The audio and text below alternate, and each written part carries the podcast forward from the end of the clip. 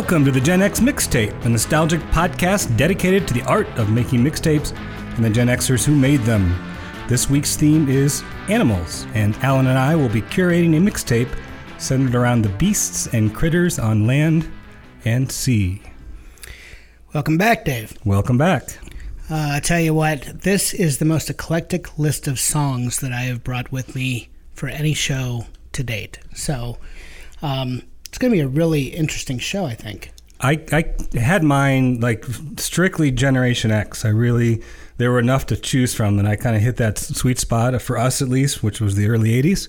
But then I found some others that I wanted on the list, and so this was the most difficult for me to choose my 10 and my alternates.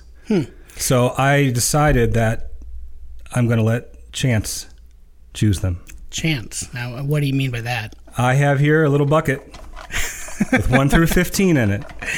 And I have 15 songs, all of which I would like to see on the mixtape.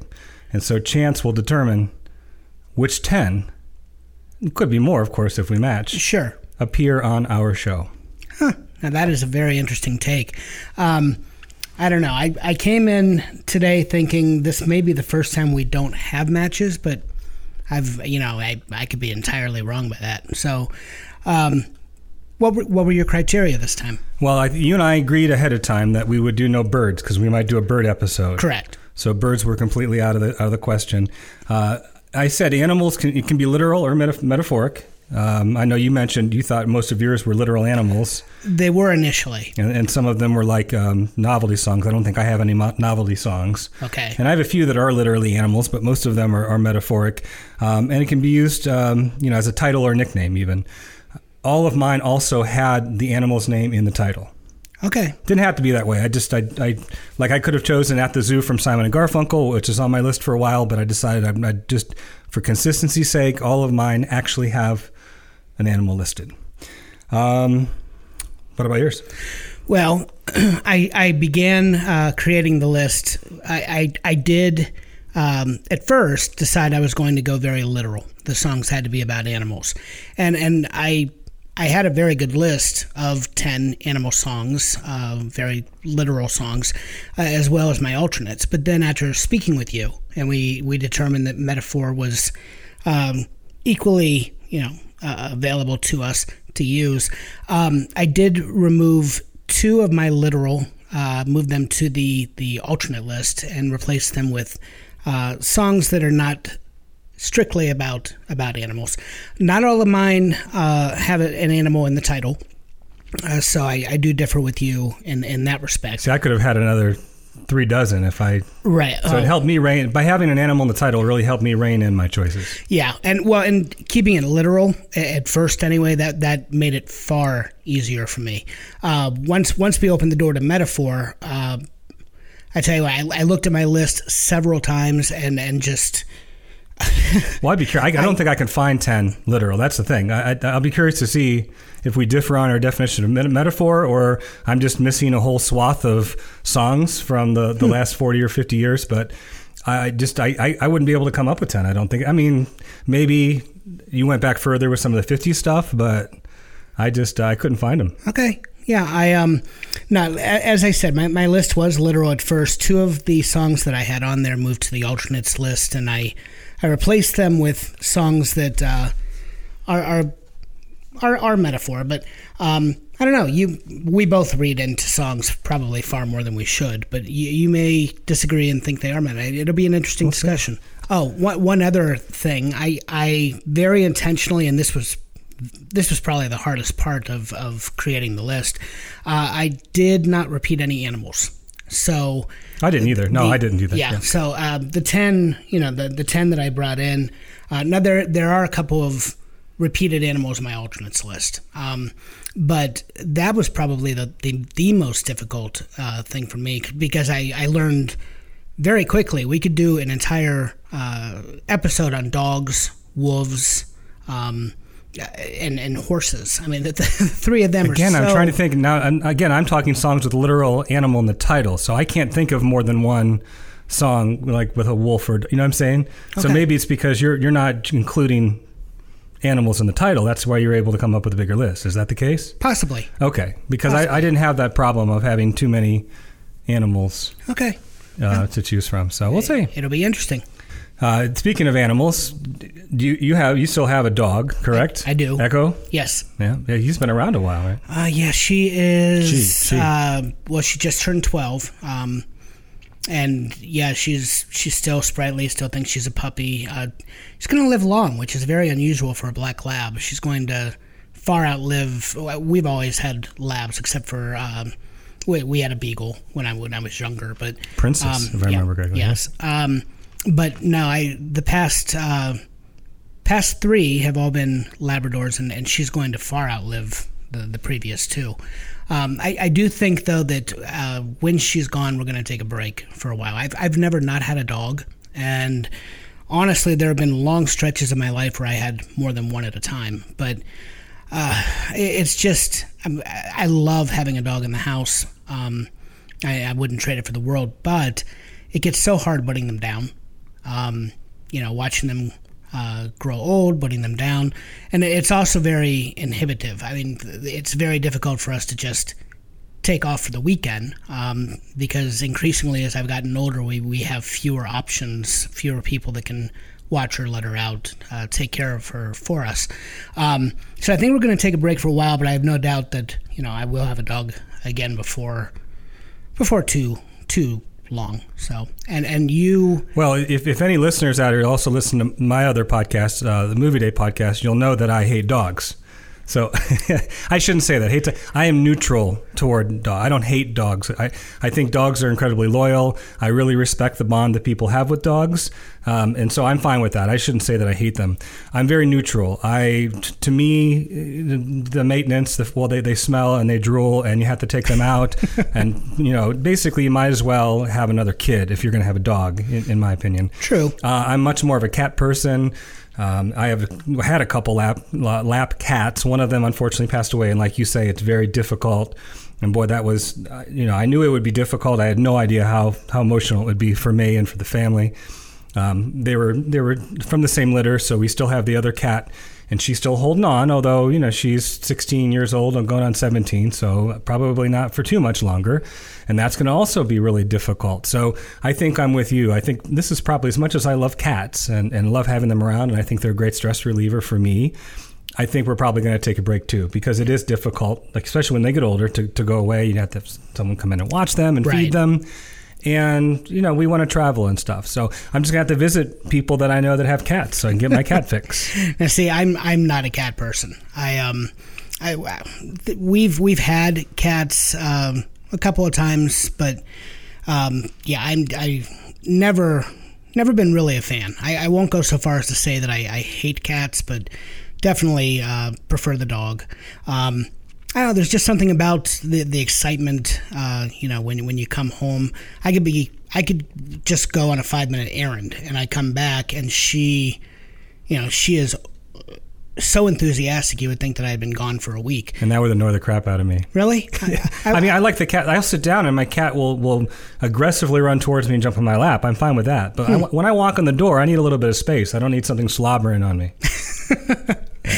Fair enough. Receive hate mail from all the dog lovers. I will say that I wish I was half the person, half the man that my dog thinks that I am. So, dogs, they're unwavering in their loyalty, so you're right there. But... yeah, no, I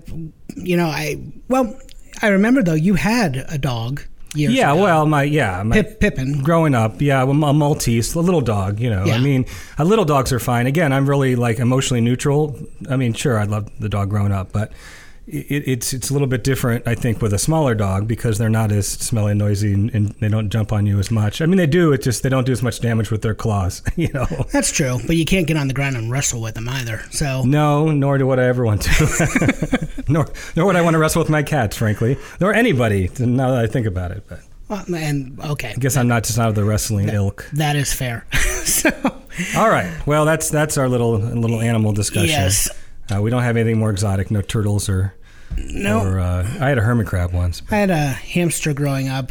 Tried to have fish a few times. They always died on me. But, I've always been a dog person. So whose turn is it to go first this week? Makes no difference. I think it's mine. I think you went first last time, didn't you? I need to do a better job. We do. I guess. Up to you. Either one of us can go. All right, fine. I'll go with my little box here. I'm gonna pull a number, and that's gonna be my first choice. Leaving it up to the fates. All right, number three. So my first pick is from The Who. Okay.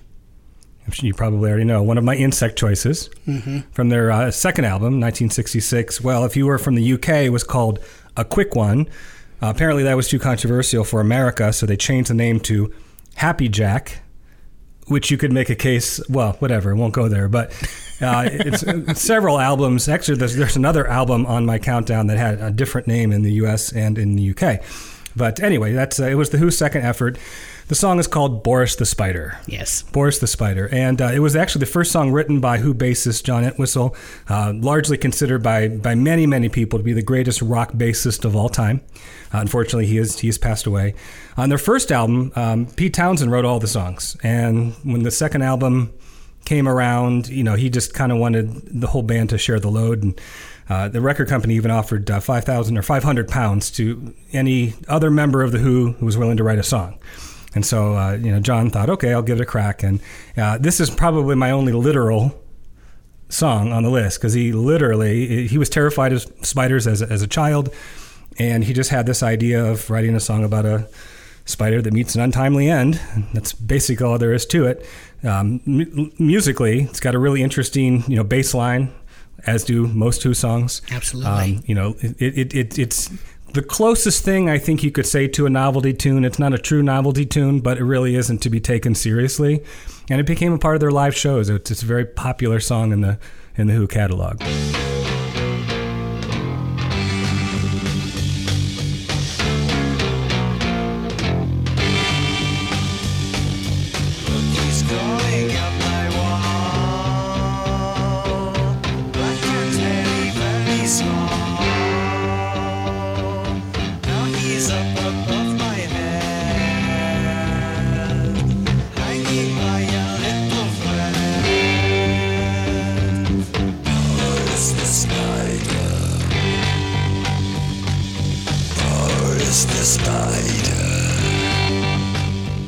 Now, unfortunately, because I've chosen this, I can no longer use it in my Halloween list. I assume we're going to have in October. Oh, without question. It would have been one of my Halloween. But I had to find a way to get, a couple insects on here. So I chose Boris the Spider. All right. No, it's a great choice. All right. So my first selection, it's a bit different than what I think some people may be expecting. But it is without question one of the greatest soundtracks. You hear it and you know to get out of the water. Oh, okay. So I went with the main title. Actually, it's main title and first victim. I went with Jaws. So you actually went beyond pop music then. I did, yes. Was this a single? Is that why you No, it wasn't a single. It? Okay. I didn't know we were allowed to do that. We never said we couldn't. I suppose I picked SpongeBob as an alternate, so that's true. I guess we're even. Yeah, no, I don't know. I was making my list. Jaws was not on it originally. This is not one of the ones that replaced. I mean, Jaws is fairly literal. There's no lyric, too. I didn't know we were allowed to do instrumental songs. Oh, of course we are. Wow, look at that. That opens up a huge. Okay, go ahead. How quickly you forget Hendrix and the Star Spangled Banner. That's true. You're right. Right. No, but I don't know. I was crafting my list, and for whatever reason, I just immediately, the light bulb went off, and I just thought, let's go with Jaws. John Williams genuinely made a soundtrack for The Great White. I mean, it's forever going to be associated with the shark.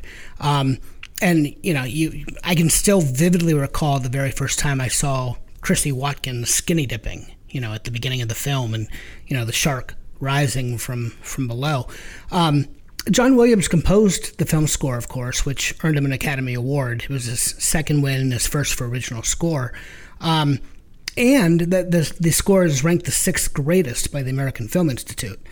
The main shark theme, though, it's a simple alternating pattern of just two notes, variously identified as either E and F or F and F sharp, and it became a classic piece of suspense music. I mean, synonymous with approaching danger. Williams described the theme as grinding away at you just as a shark would do, instinctual, relentless, unstoppable. And the piece was performed on tuba. And when asked why the melody was written in such a high register and not played by the more appropriate French horn, Williams responded that he wanted it to sound a little more threatening. But when Williams first demonstrated this idea to Spielberg, playing just the two notes on the piano, Spielberg was actually said to have laughed, thinking it was a joke.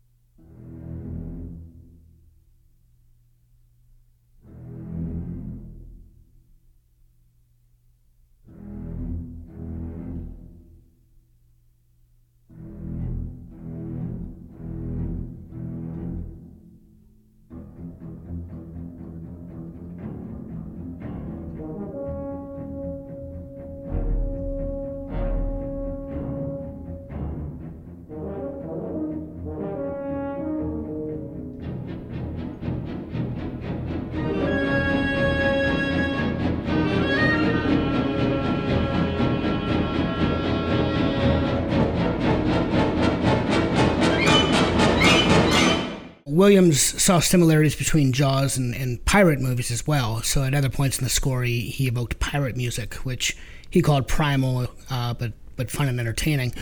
But, you know, there are various interpretations of the meaning and the effectiveness of the primary music theme. Some suggest that the two-note expression mimics the shark's heartbeat. Others argue that it suggests human respiration. But the score's strongest motif is actually the split, the rupture, when it dramatically cuts off, as after Christie's death.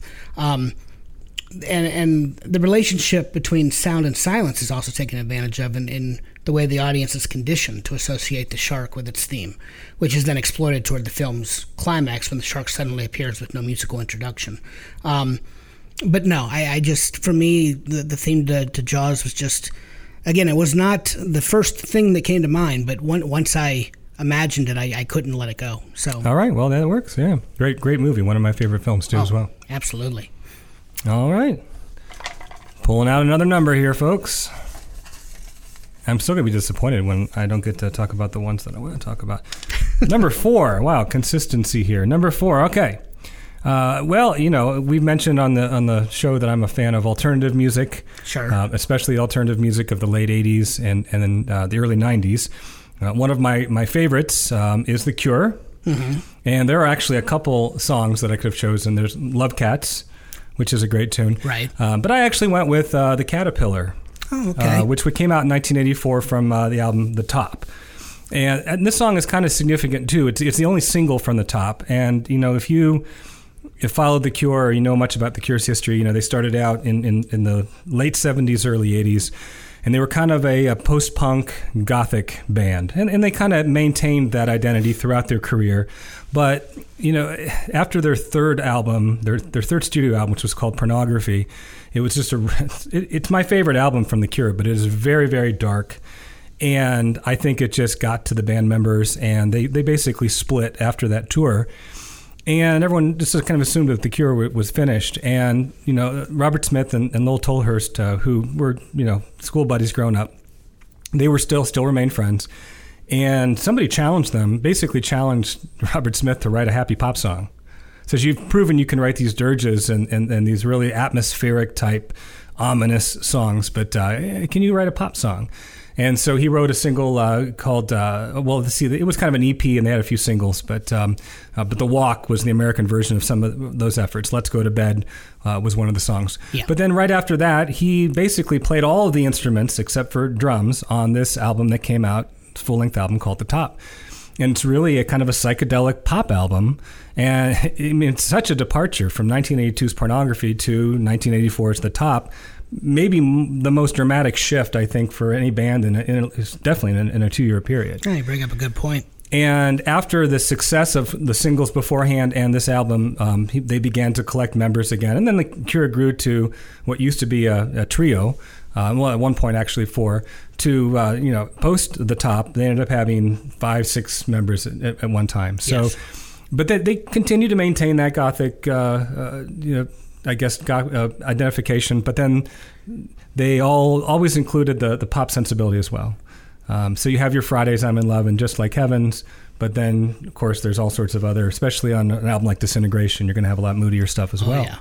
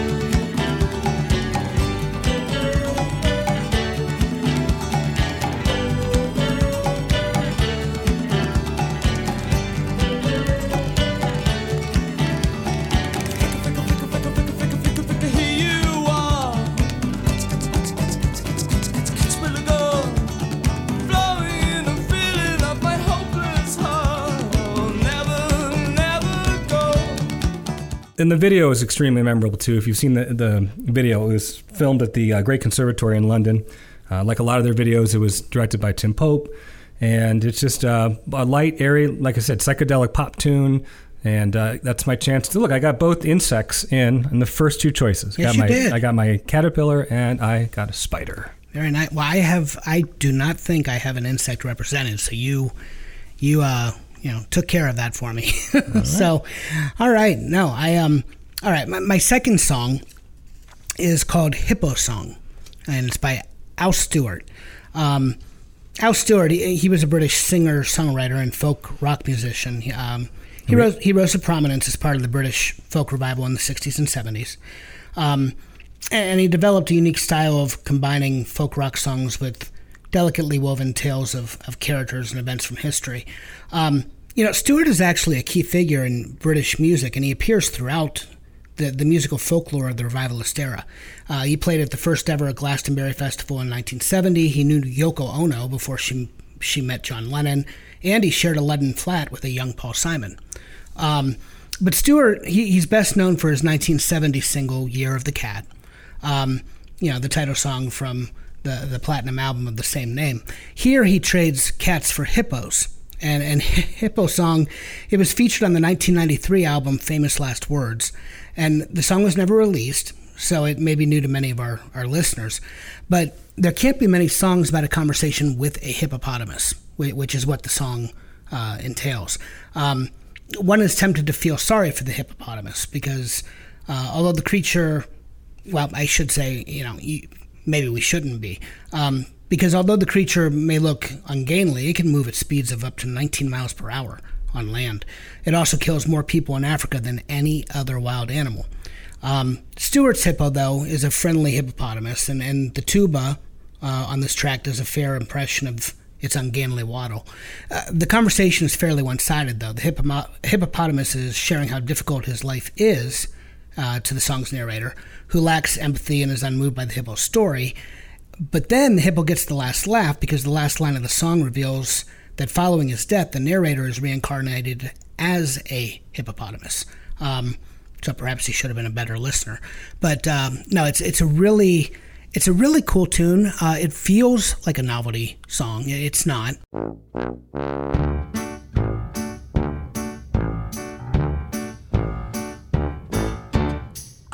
Surrounded by a large hippopotamus and 9 of his friends, who declared quite a lot of us are feeling rather blue, and we don't know what to do. I turned away, but the large hippopotamus said that his pit of despair appeared bottomless, yet hippopotami are not supposed to cry.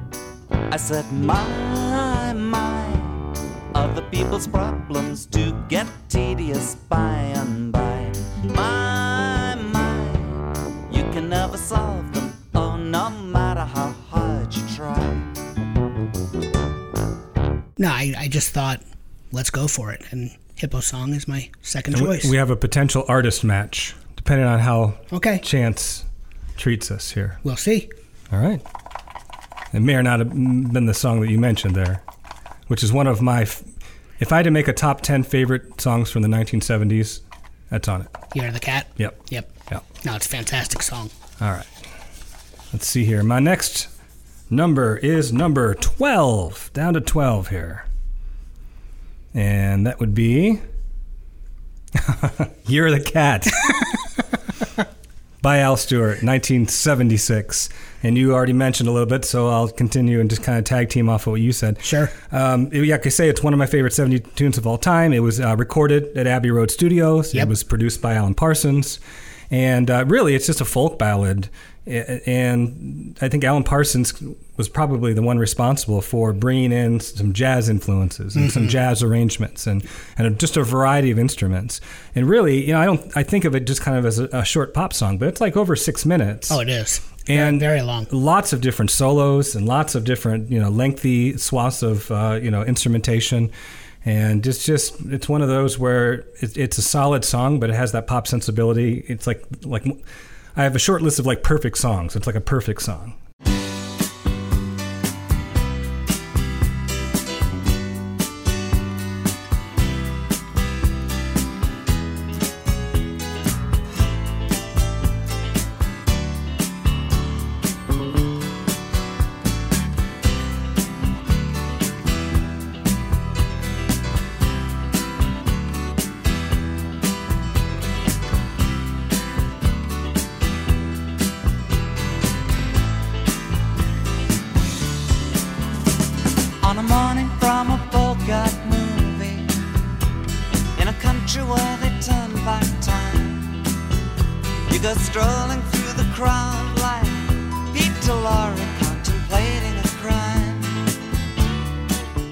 Not a big lyric person, but you know, it's just kind of a tragic tale of a tourist who misses his bus because he follows a local on a romantic adventure. Yep.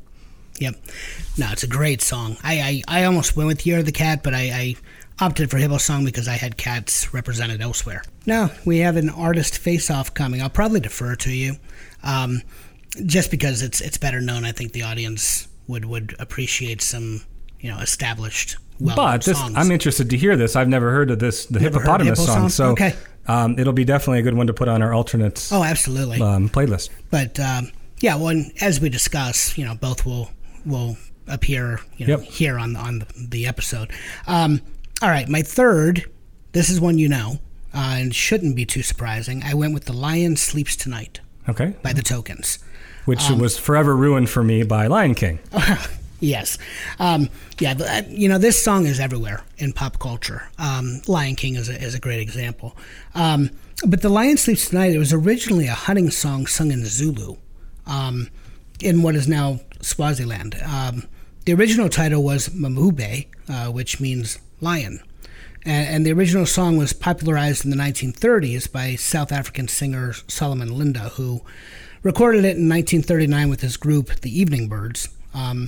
Linda recorded the song in Johannesburg, South Africa, after being discovered by a talent scout. And the chanting on the record was mostly improvised, but it was a stroke of genius. And released on the Gallo label, it became a huge hit across South Africa.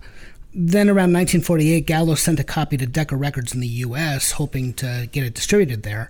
But folk singer Pete Seeger got a hold of it and started working on an English version.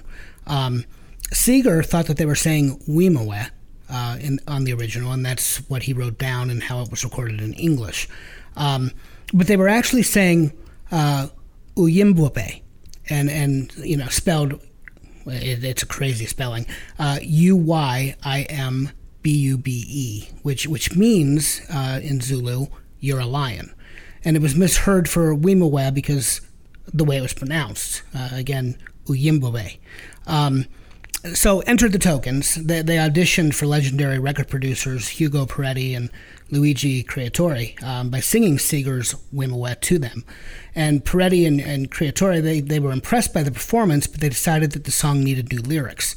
So with the help of George Weiss, the two rewrote the song, giving it the title The Lion Sleeps Tonight. And The Tokens thought that this had just been nothing more than an elaborate audition, because who was going to buy a song about a lion sleeping? What was their general sentiment, but they were so embarrassed with the new title and lyrics that they fought the release of the recording. They didn't want it released. It was scheduled to be the B-side of another import, a Portuguese song that they recorded in the same May 1961 session called Tina. But legendary disc jockey Murray the K, he actually pushed Tina. But once a New England DJ started playing the B-side on the air, The Lion Sleeps Tonight just started its climb to the #1 position, and it eventually hit the top of the charts during Christmas of 1961.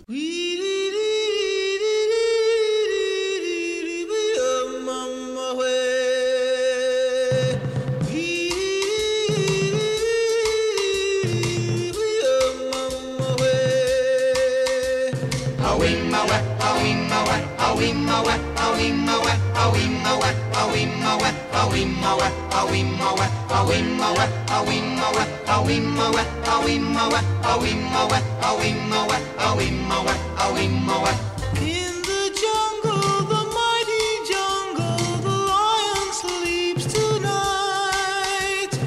In the jungle, the quiet jungle, the lion sleeps tonight.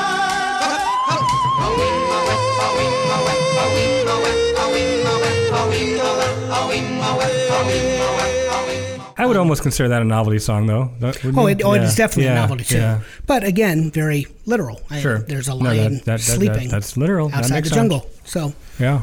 Yeah, R.E.M. has a song, too, off of... The Sidewinder. Yeah, The Sidewinder Sleeps, which is kind of a riff off of that as well. It's a great song. Automatic for the People. Yeah. All right. Good choice. Even though Lion King ruined it for me. Did you see the new Lion King? The live action? Yeah. Yeah, I did. I didn't see it. It's okay. I think Disney needs to give it a rest. I think they're ruining the legacy of their animated films the more that they do this. But all right. I have number eight. So let's see what number 8 is on my list. And that is, all right, Crocodile Rock by Elton John. Uh-huh. It's one of those that I think just people are going to expect. Absolutely. It's probably, I don't know if it's overplayed, but I mean, it's one that everybody knows. Not enough for me to say this is the song we should definitely not pick. And so I threw it on there. It's not one of my favorite Elton John songs, but it's a lot of fun. It is, yes. And as much as I don't ever consciously listen to it, if it comes on the radio or someone's playing it, I always have fun listening to it. Mm-hmm. Came out in 1972. It was eventually included on the album Don't Shoot Me, I'm Only the Piano Player, but it was a single before that. And it's kind of his homage to early rock and roll. Yeah. And in fact, a lot of the critics said it was very derivative, and they kind of panned it. And he said that's kind of the point. It's supposed to be derivative. You know, it's not really a parody of early rock and roll, but it's his homage to early rock and roll. Mm-hmm. So yeah, he's going to take all of the cliches of the late 50s and early 60s and put them into this song. And it's very unlike anything else Elton John ever recorded. Oh yeah, it stands apart without question. And it was its first #1 song, stayed at the top of the charts, the Billboard charts for 3 weeks. Mm-hmm. So, prior to this, I mean, Elton John was so prolific in the early 70s. It was not uncommon for he and his band to release 2-3 albums a year from between about 1970 to about 1975, 76. And, I forget that all the time. So I'm thinking this song is a little bit later, in his catalog, but it was pretty early in 72. So right after this is, of course, Goodbye Yellow Brick Road, which was a huge double album. Yeah, it's my favorite by him. Before this was Honky Chateau, which had Honky Cat and Rocket Man. And, of course, before that, from his self-titled album, he had Your Song. So, he was just churning out the hits for in the early 70s. And, yeah, he was. And this one was one of the biggest.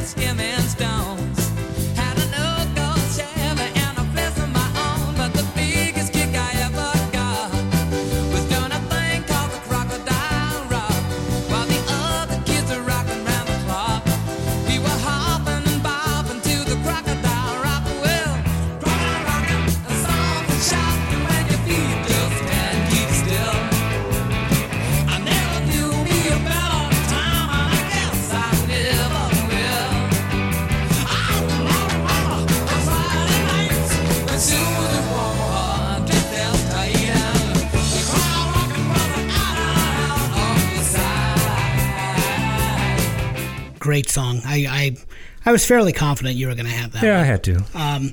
No, it's a great song, you know. It's one of the reasons why I decided to do the numbering system, because so many songs went back and forth to my alternates list depending on what mood I was in. And I said, boy, this isn't really fair. Like a quick peek into next week, it's complete opposite. I know my 10. Oh, money? Yeah. I know my 10, and I know my 5 alternates, and I don't question it. But this one was just all over the place. Yeah, I agreed.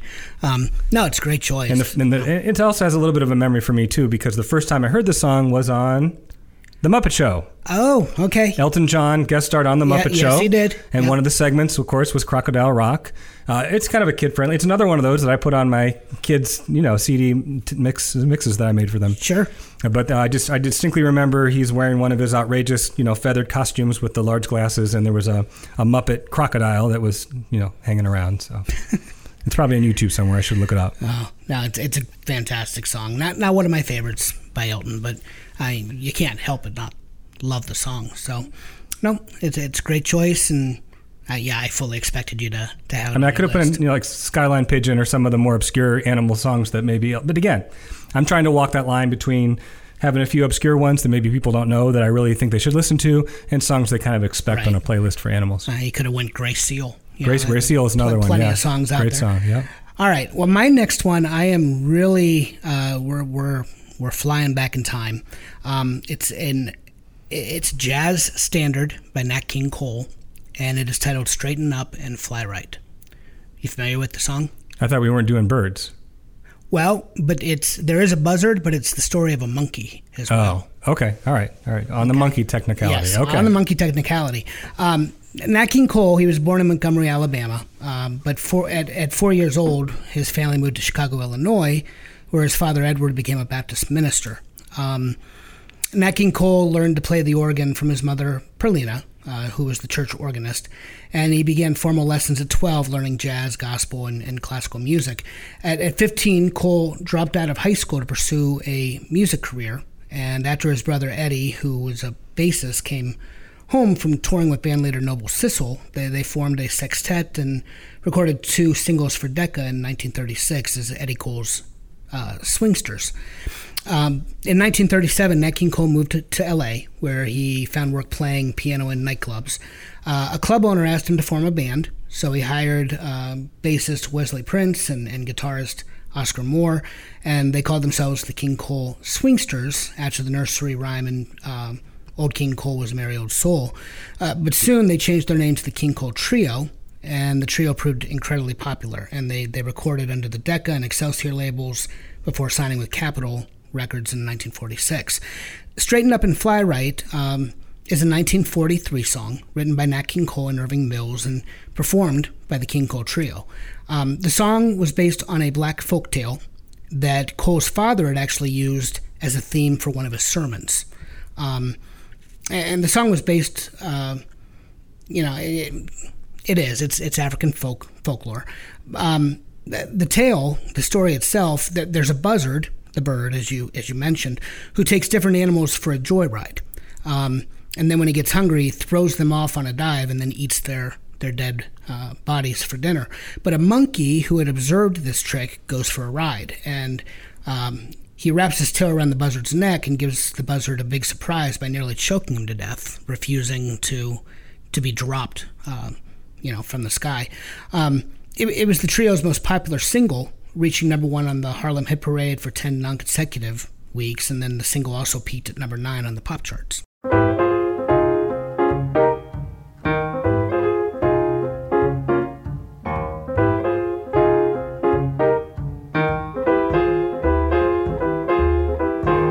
It took a monkey for a ride in the air. The monkey thought that everything was on the square. The buzzer tried to throw the monkey off his back. The monkey grabbed his neck and said, now listen, Jack. Straighten up and fly right. Straighten up and fly right.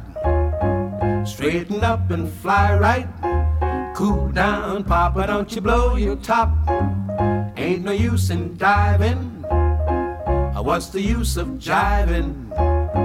Straighten up and fly right. Cool down, Papa, don't you blow your top. I don't think there's a jazz musician who has not done a cover of the song. But it's a fun number, and you know, I had to get the monkey representation in there somehow, and so there you go, Nat King Cole. Great choice, and you made me realize that I was indeed wrong. I did double up on Animal because I have 2 monkeys on my list. Do you? I do. That's okay. So we might have a barrel of monkeys here. I will forgive you. All right. So. All right, good choice. Going back on that one.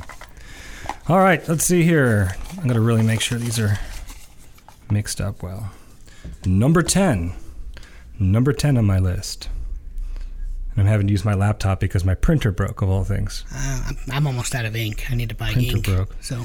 All right, well, number 10, we'll stay in the, African tradition here. Okay. And this is a song by R.E.M., which came out in 1986 from an album called Life's Rich Pageant, which to me is kind of like their Revolver album.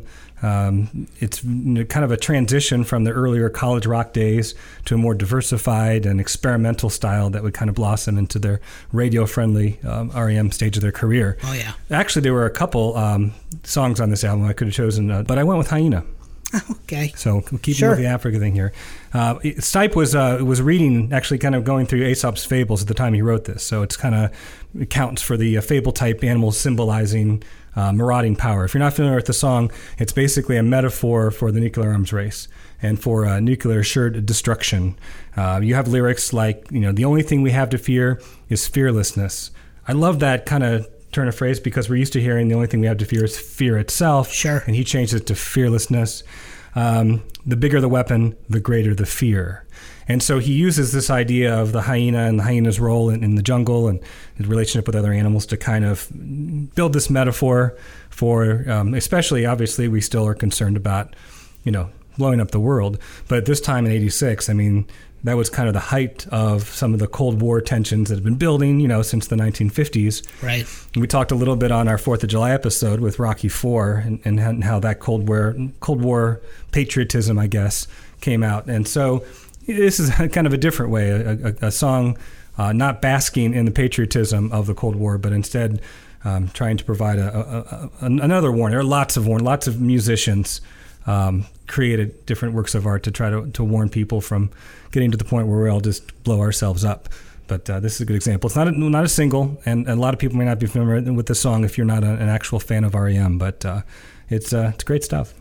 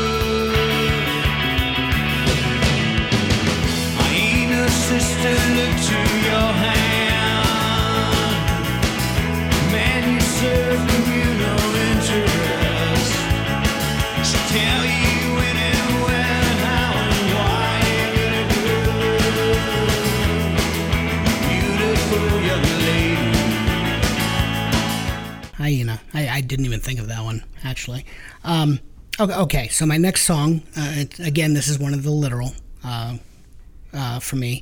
The next one is The Unicorn by the Irish Rovers. I told you last week, I think, that I had one mythical creature here. Right. The Irish Rovers, they were a group of Irish musicians that originated in Toronto, Canada. They formed in 1963, and they named themselves after the traditional song, The Irish Rover. They're best known, I have no memory of this before our time, but apparently they had an international television series, and contributing to, they contributed to the popularization of Irish music in North America, and without question their most famous song was The Unicorn.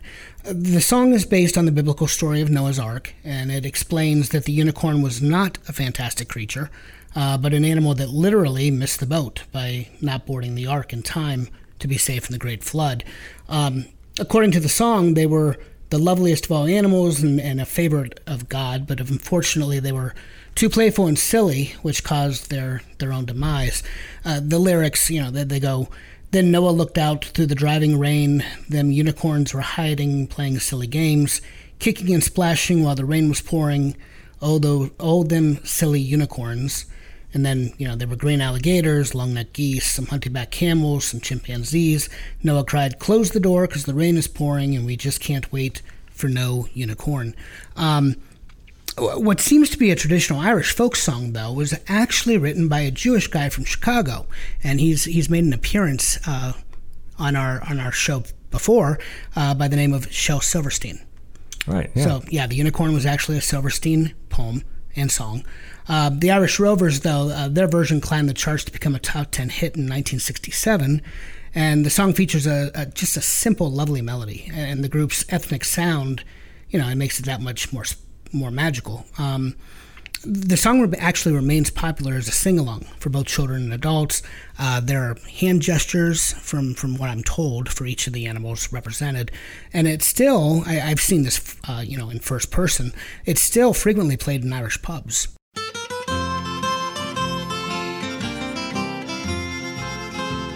A long time ago, when the earth was green, and there was more kinds of animals than you'd ever seen, they'd run around free while the earth was being born. But the loveliest of them all was the unicorn. There was green alligators and long-necked geese, some humpty-backed camels and some chimpanzees, some cats and rats and elephants, but sure as you're born, the loveliest of all was the unicorn.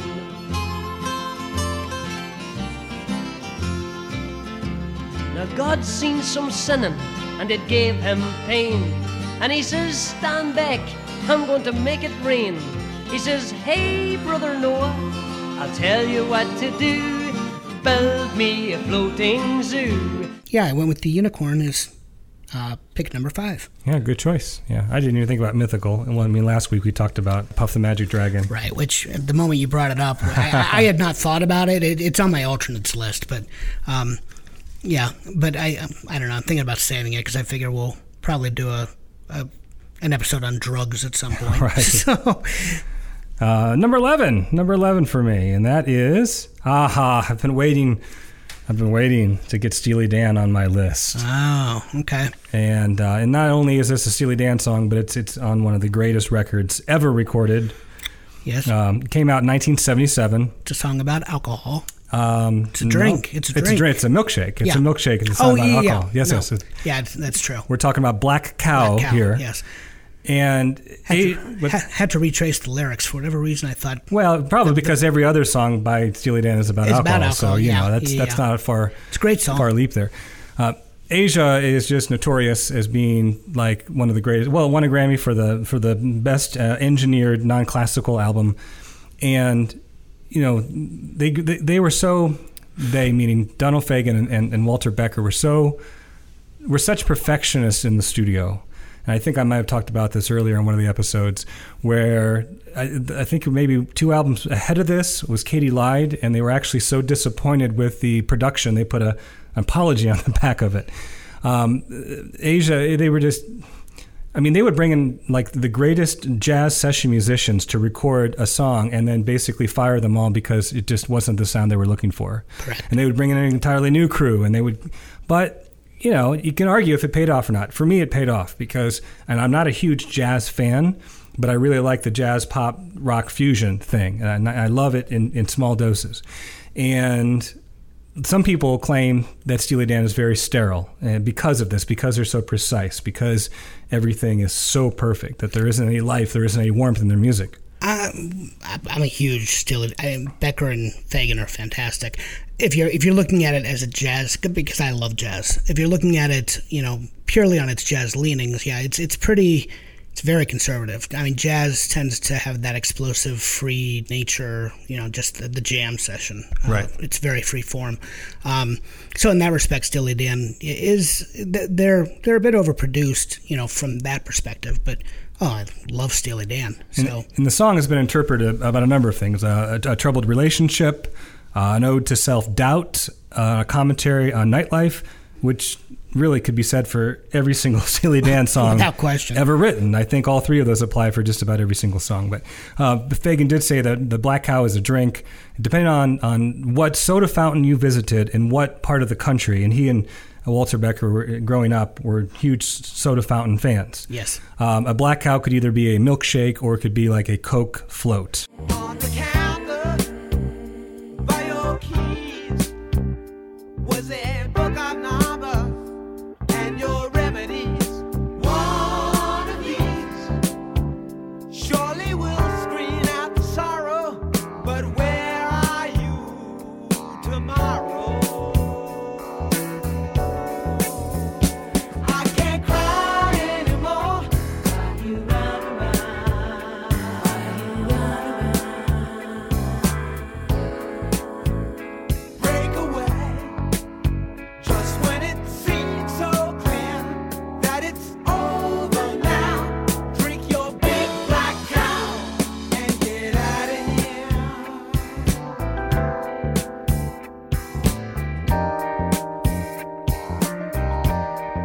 You mentioned last week, too, there were a couple songs you chose that were actual B-sides that became hits. And, and this is an example. It didn't become a hit, but it was a B-side to Josie.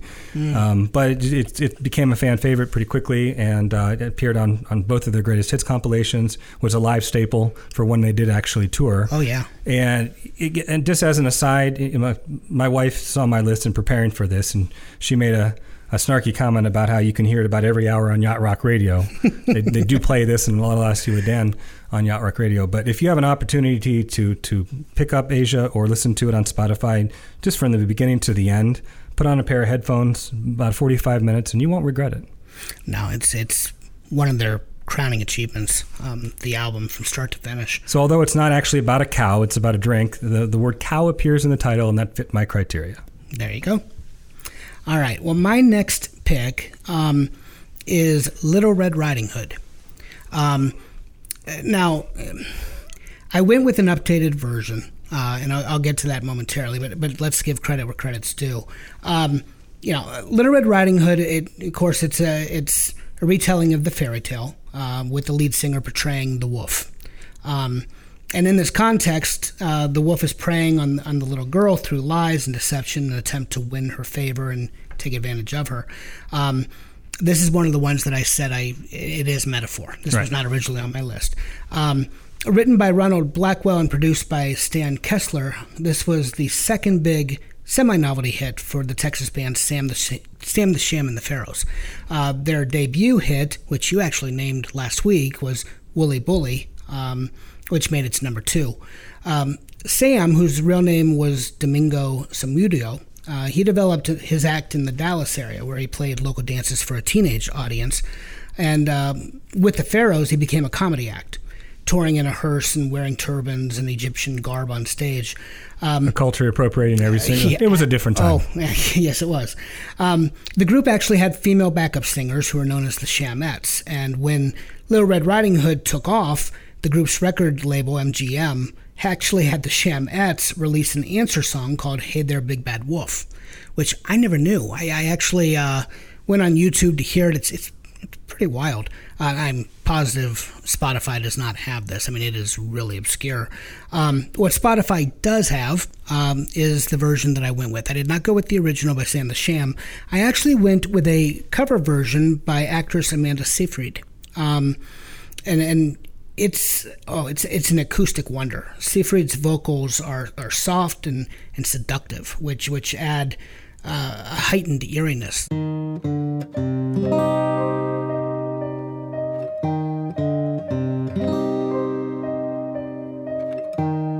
Hey there, Little Red Riding Hood, you sure are looking good.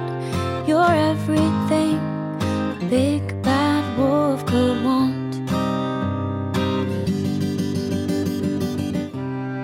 Little Red Riding Hood, I don't think little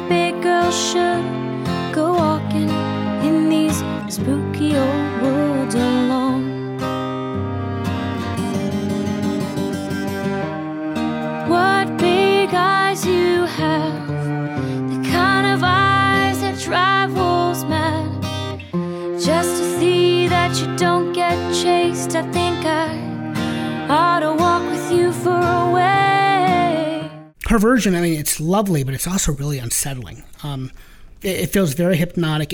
I would even argue it feels a bit sinister. I mean, there's something about her soft vocals and the acoustic nature of it that take what was a novelty tune by Sam the Sham, and it really turns it into a menacing, it sounds like a femme fatale. I mean, from start to finish, it's just a fantastic number. So, yeah, looking forward to hearing that. All right, your turn. All right. All right.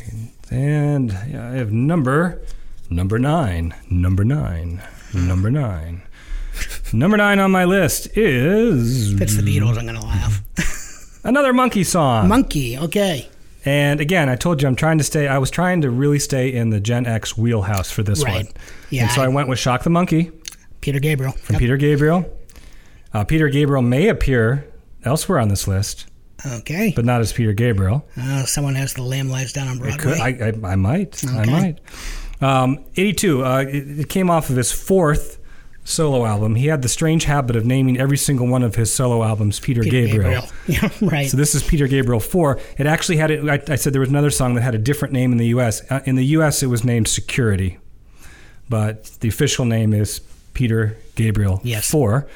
The song was, and we've talked about a lot of these, it was really propelled by its rotation on MTV in the early 80s, and had such a unique sound that you didn't hear on radio at the time. Right.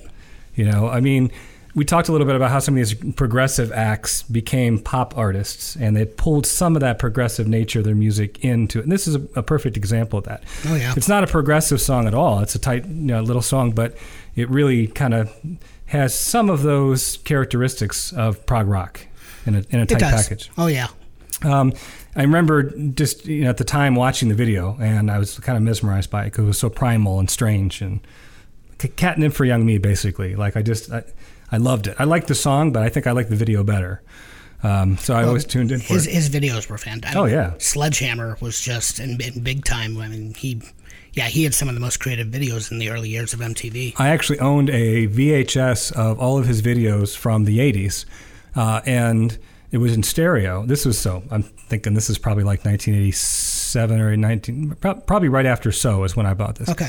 And I actually, for Christmas, asked for a stereo VCR because I wanted to be able to watch the videos in stereo. Now, I think how quaint that sounds now, but I was so excited because I got a stereo VCR. You are dating yourself. Yeah, Gen X. So excited. Yes. A lot of people, try to interpret what the song is about. A lot of people assume falsely, according to Peter Gabriel, that it's about animal testing. It's not about animal testing. Some people thought it was about the Stanley Milgram experiment, which later on in the next album, and So... there's a song called They Do As They're Told, which is based on the Stanley Milgram experience. I always thought that was the inspiration for the song. No, he says it's simply about jealous love, about how jealous love brings out a primordial type of, anger, whatever. We kind of like we go back to being the monkey. We de-evolve. We no longer use our intellectual composure as human beings. Makes sense. When that real basic jealous love comes out.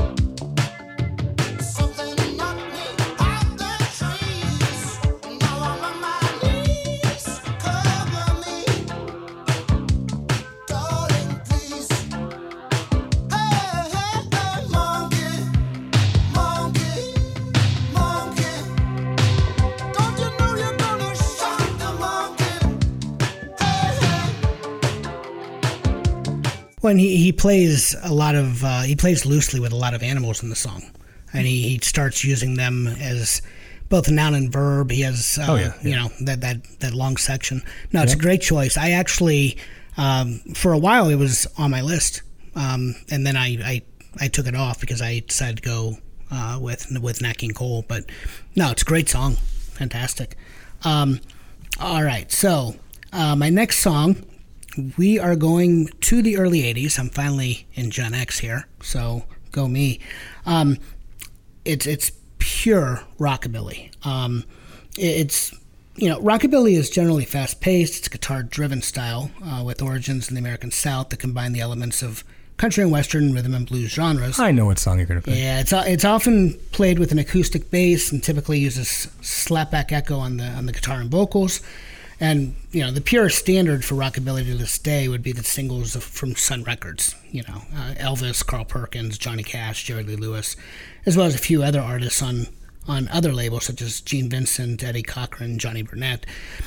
Original rockabilly was short-lived, though. It was born in 1954, and the music had virtually disappeared 5 years later, withered by death and personal disasters and commercially-minded career detours by the artists.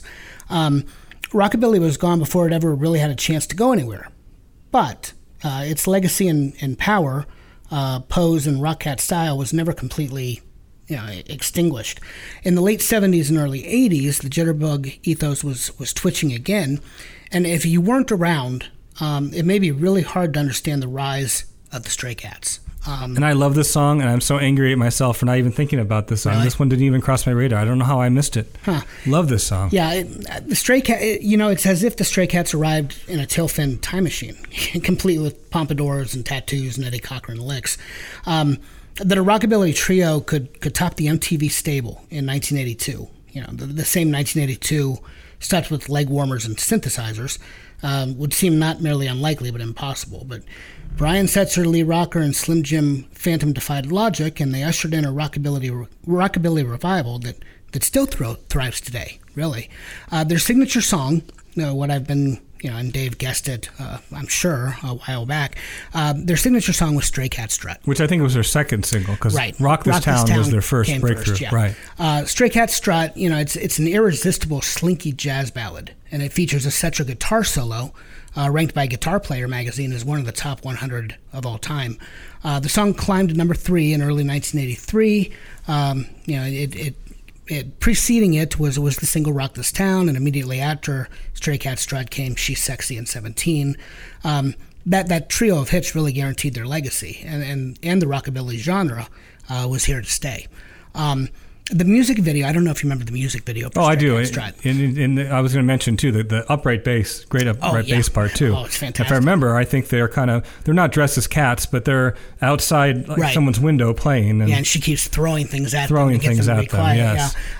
Yeah. It received extensive airplay on MTV during the channel's early days. And, it consisted of the cats performing in an alley to dancing kittens, we'll call them kittens, and swing dresses with lines that define their daddy-o status. This one is actually, I would argue it is literal. You might argue it's metaphor, but, you know, they take first-person account as cats. I mean, the lyrics say, you know, I don't bother chasing mice around. I slink down the alleyway looking for a fight, howling to the moonlight on a hot summer night, singing the blues while the lady cats cry. Wild stray cat, you're a real gone guy. I wish I could be as carefree and wild, but I got cat class and I got cat style.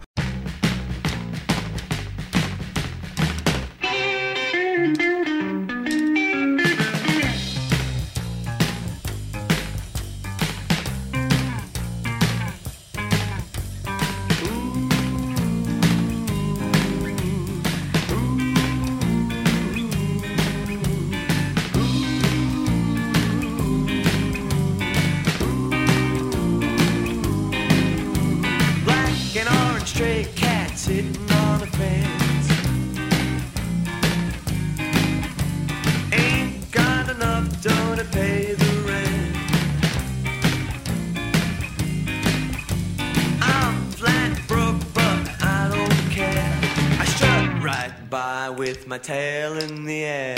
Stray cat strut, I'm a lazy cat. I'm a feeling Casanova. Hey, man, that's that. Get a shoe thrown at me from a mean old man.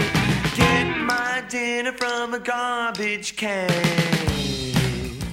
I don't know. I took it very literally. You could make an argument for it. I always thought it was kind of taking the whole, I suppose, 1950s West Side Story type gang.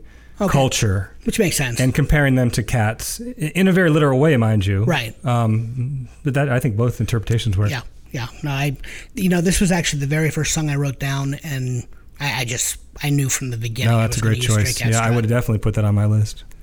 Good one. All right, your turn. Pull a number from the box here. I love the randomness of your choices this week. That's a cop-out. Number two. And number two on my list is A Horse with No Name. That is a partial match. It's one of my alternates. So. All right. Okay. That song, of course, well, I shouldn't say of course by America, because a lot of people then and today confused this song for a Neil Young song. Yes, they did. Neil Young, at the same time, this is 1972 we're talking, and this is America's debut album. It was their first single. It was their biggest single. It went to number one for 3 weeks. And ironically, it knocked out Neil Young's Heart of Gold yes. which was also at number one. Yeah, it's funny. There's a lot to say about this song. I mean, supposedly it was inspired by a desert painting by Salvador Dali and a horse from an M.C. Escher sketch. Really? Now, that's not what I found in my research. Yeah. America, they were actually formed in England by sons of U.S. servicemen who were stationed there. What I found and what I had always thought was, basically it was originally titled Desert Song because Bunnell wrote it based on the desert scenery that he encountered when his dad was stationed at an Air Force base in Santa Barbara County, California. We got different sources then because, mine talked about... Really interesting. And the fact that it was actually banned on a lot of stations because they felt it was about heroin, actually, because horse is a slang. For heroin. Right. He said, meaning the writer, and I forget, Dewey, forget his last name now. But Bunnell. Yes, Bunnell. He said no. It's just a metaphor for wanting to get away from it all. From moving to a peaceful place, even if it's just kind of temporary. But of course, the song is panned quite a bit for some of its lyrics. Well, I love the line, "The heat was hot." The heat was hot. It's great. There were plants and rocks and birds and things. In fact, Randy Newman famously said it sounded like it was written by a kid who thought he took acid. That's a great analogy. So, yeah, it is. It's a strange song. And it's always one that I thought, boy, I must be missing something here because the lyrics are so basic that it just must have this overarching, meaning that I'm just not familiar with. Right. You know how that is when you just feel like you're not cultured enough to get it? Yes. Well, it turns out, no, I was cultured enough just fine. But, for as basic as it is, the story is very ambiguous and very confusing. Yeah. To this day, when Bunnell is asked, why did the horse have no name and why after 9 days did you set it free, he has absolutely no answer to that. In fact, he said he prefers the colorful interpretations of fans versus anything that he could have come up with. Now, it would make sense if what I found that he said that it was basically about getting away from it all for a while. It'd be like a vacation. You go on a vacation for a week and then you let it go. You come back to civilization. I just don't. Yeah, they probably had no clue. Yeah. And he even admitted that they weren't trying to copy Neil Young's sound, but they definitely were inspired by Neil Young's sound. This is the point in Neil Young's career where he was doing a lot of the acoustic, like Heart of Gold and Old Man, those types of songs. And so, yeah, they admit that it's kind of an homage to Neil Young, but a lot of people still confuse it as a Neil Young song. Oh, yeah. So many.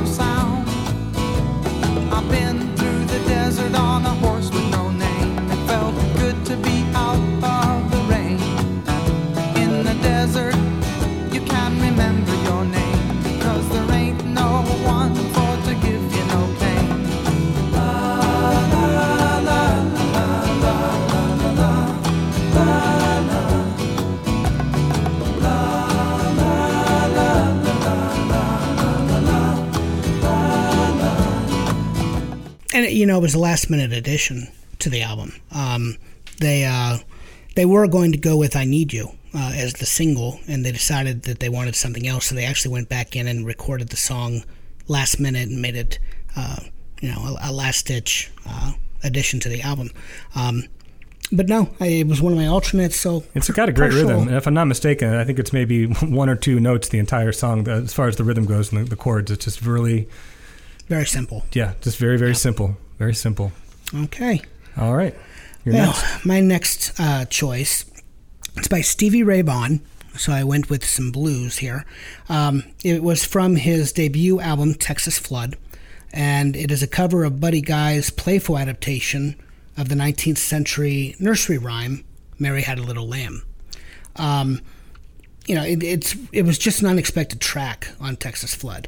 The arrangement allows Vaughan to croon in a lower register, and it mixes a funky 8-bar verse with 12-bar instrumental call and response choruses, chock full of low-end Muddy Waters style riffing.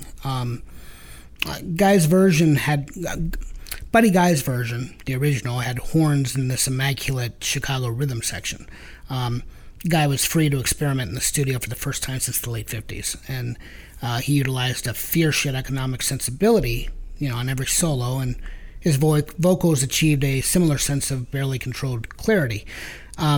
Vaughn's cover, it mirrors Guy's original note for note in an obvious homage to a beloved inspiration, but Vaughn's delivery is very tongue-in-cheek. I mean, it pops in contrast to the more traditional Roadhouse Blues of the remaining tracks on the album.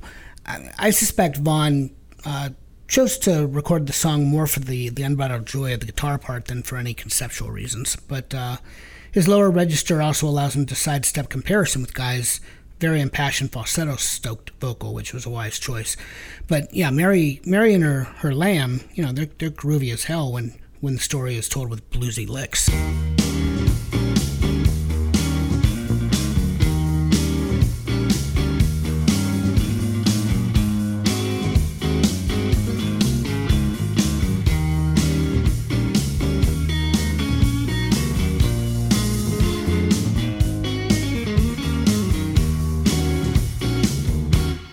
Had a little lamb, his fleece was white as snow, yeah. Everywhere the child went, the lamb was sure to go, yeah.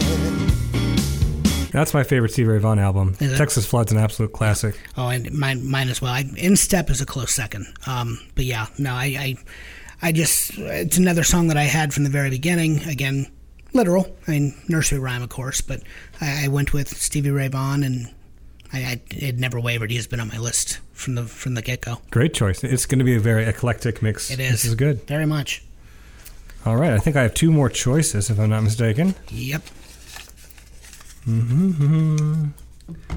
Number seven. My number seven is Karma Chameleon. Okay. Another match?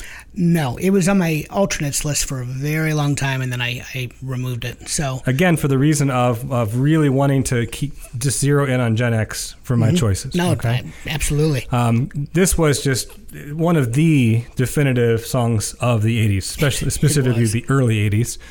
It went to number one also for 3. We've had a lot of songs that went to number one for 3 weeks. Right. By Culture Club, British band, from their album, their second album, Color by Numbers. So 1983 is when that one came out. It's actually one of the best-selling, globally, one of the best-selling singles of all time. Mm-hmm. True. And 5 million copies globally it sold. And that's and just crazy. Boy George, who's the lead singer and the primary songwriter, said the song's about being true to yourself and not changing for others. Not pretending to be someone you're not. So not being a chameleon, being yourself. Yes. Or else, karma will come back and get you, that kind of idea. Actually, I don't know if you knew this, Jimmy Jones felt that Boy George ripped off Handyman. Handyman, yep. And Boy George, he was aware of the song, but he said, if I did, it wasn't a conscious decision to rip that song off. They did settle outside of court, though. I think there was some type of thing, yeah. Right. And the rest of the rest of the band was reluctant to record it because they thought it was way too country western. Yep. Which I guess it does. I never really thought of it as a country flavored song, but it makes sense.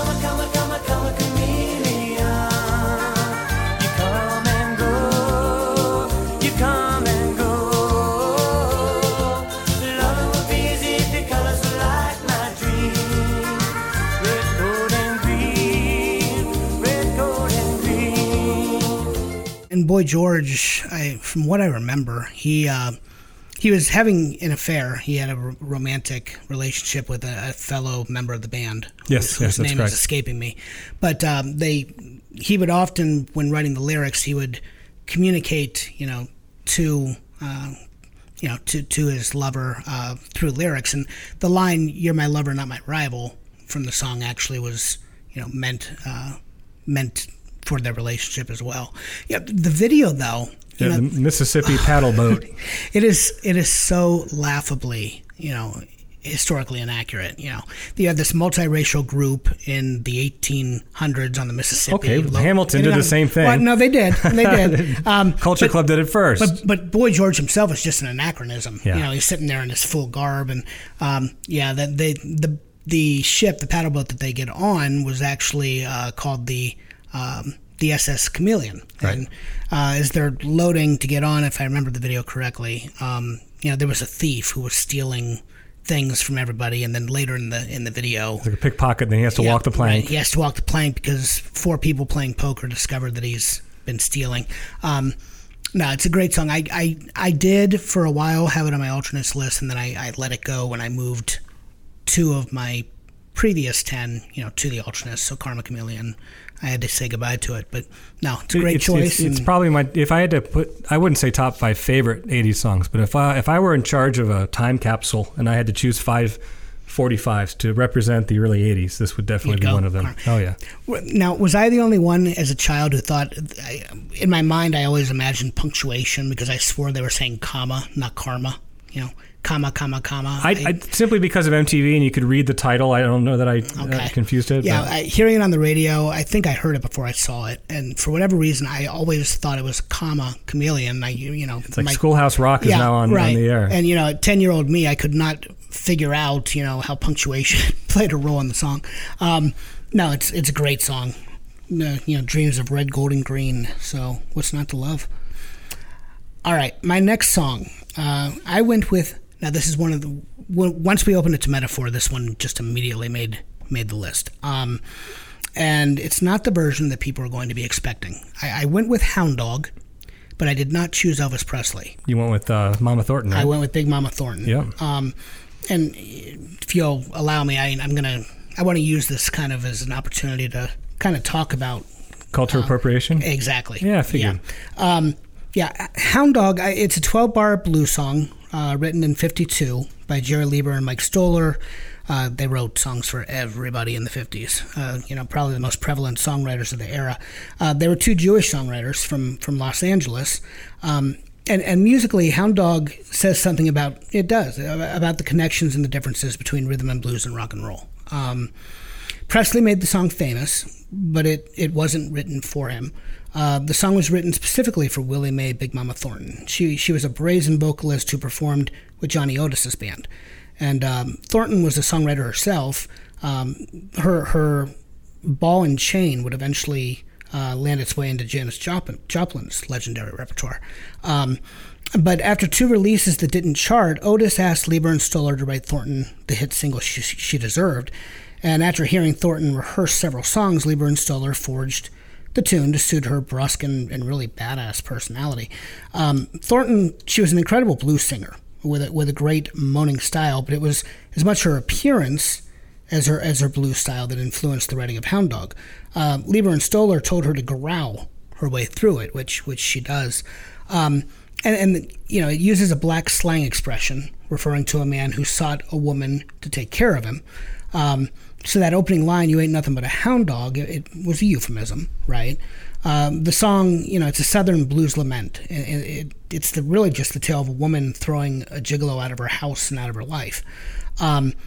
But once Lieber and Stoller, they heard Thornton's vocal chops, they actually wrote what would become her signature song in just 12 minutes. Hound Dog was written in 12 minutes. And in its original form, it was written for a woman to sing, in which she berates her selfish, exploitative man, and she expresses a woman's rejection of a man, the metaphorical dog in the title. So her big-voiced R&B recording, it remains really the very best version of the song, I think. And in live performances, she often introduced the song with a typical blues non-rhythmic call and response with the guitar before settling into the first verse. Once the song gets moving, the guitar, still in typical blues fashion, it continues to answer Thornton with a fill after every line, and during the extended guitar solo, the roles are reversed, and the guitar carries the melodic burden while Thornton provides a vocal fill. But, Hound Dog, it was Thornton's only hit. It sold over 500,000 copies and spent 14 weeks on the R&B charts, including 7 weeks at number one. But her recording of the song is, it's also listed as one of the Rock and Roll Hall of Fame's 500 songs that shaped rock and roll. It was inducted into the Grammy Hall of Fame in February 2013. You ain't nothing but a hound dog, been snooping around my door. You ain't nothing but a hound dog, been snooping around my door. You can wag your tail, but I ain't gonna feed you no more. You told me you was high class, but I can see through that. Yeah, she told me you was high class, but I can see through that. And Daddy, I know you ain't no real cool cat. You ain't nothing but a hound dog, been snooping around my door. You just old hound dog, been snooping around my door.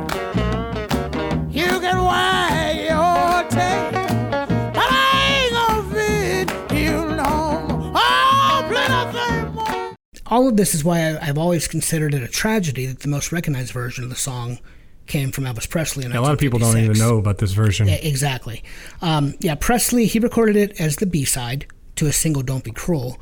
And in contrast to Thornton's modest success, Presley's version of the song would become one of the best-selling singles of all time. It spent 11 weeks at number one. And for many, Presley's version stands as the definitive recording. But sadly, like you said, much of Elvis's audience had no knowledge of Thornton's original recording. He usurped the song, essentially, and reduced Thornton to a footnote in the annals of music history. Presley's rock and roll rendition, I'm a Presley fan, so I'm not just blasting him here.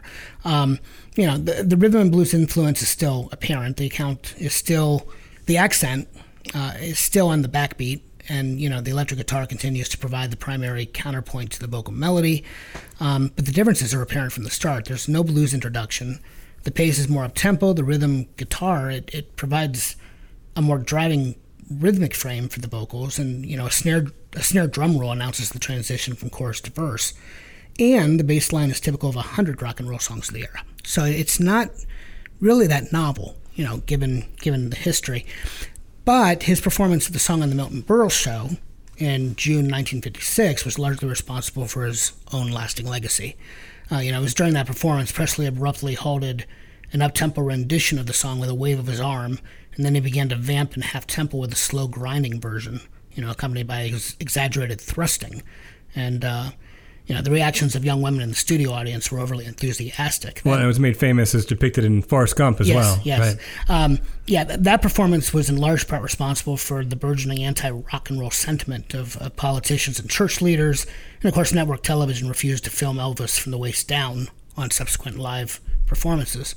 But, Hound Dog, it both exposes and questions the cultural complexities of authenticity and ownership in 1950s rock and roll. And it is often cited as the most illustrative example of white appropriation of African-American music. Now, I don't say that, taking a side necessarily, but I wanted to include her version because I want our audience to hear her version. Sure, I would have done the same. And, I'm confident that most people, as you said, they have no idea who she is and have never heard her version of the song. So. And I'm not a huge Elvis guy. I mean, I respect some of his stuff, and there are a few songs that I like from him. But Elvis, I'm a big singer-songwriter. Yes. I trust me, I really admire people that can sing and, vocalists that are unique, and there's nothing wrong with that being your prime. But there's just something about being the singer-songwriter and not having the greatest voice but having it come from your soul because it's a song that you wrote. And so that's why I'm always more of a Beatles person than I am an Elvis person.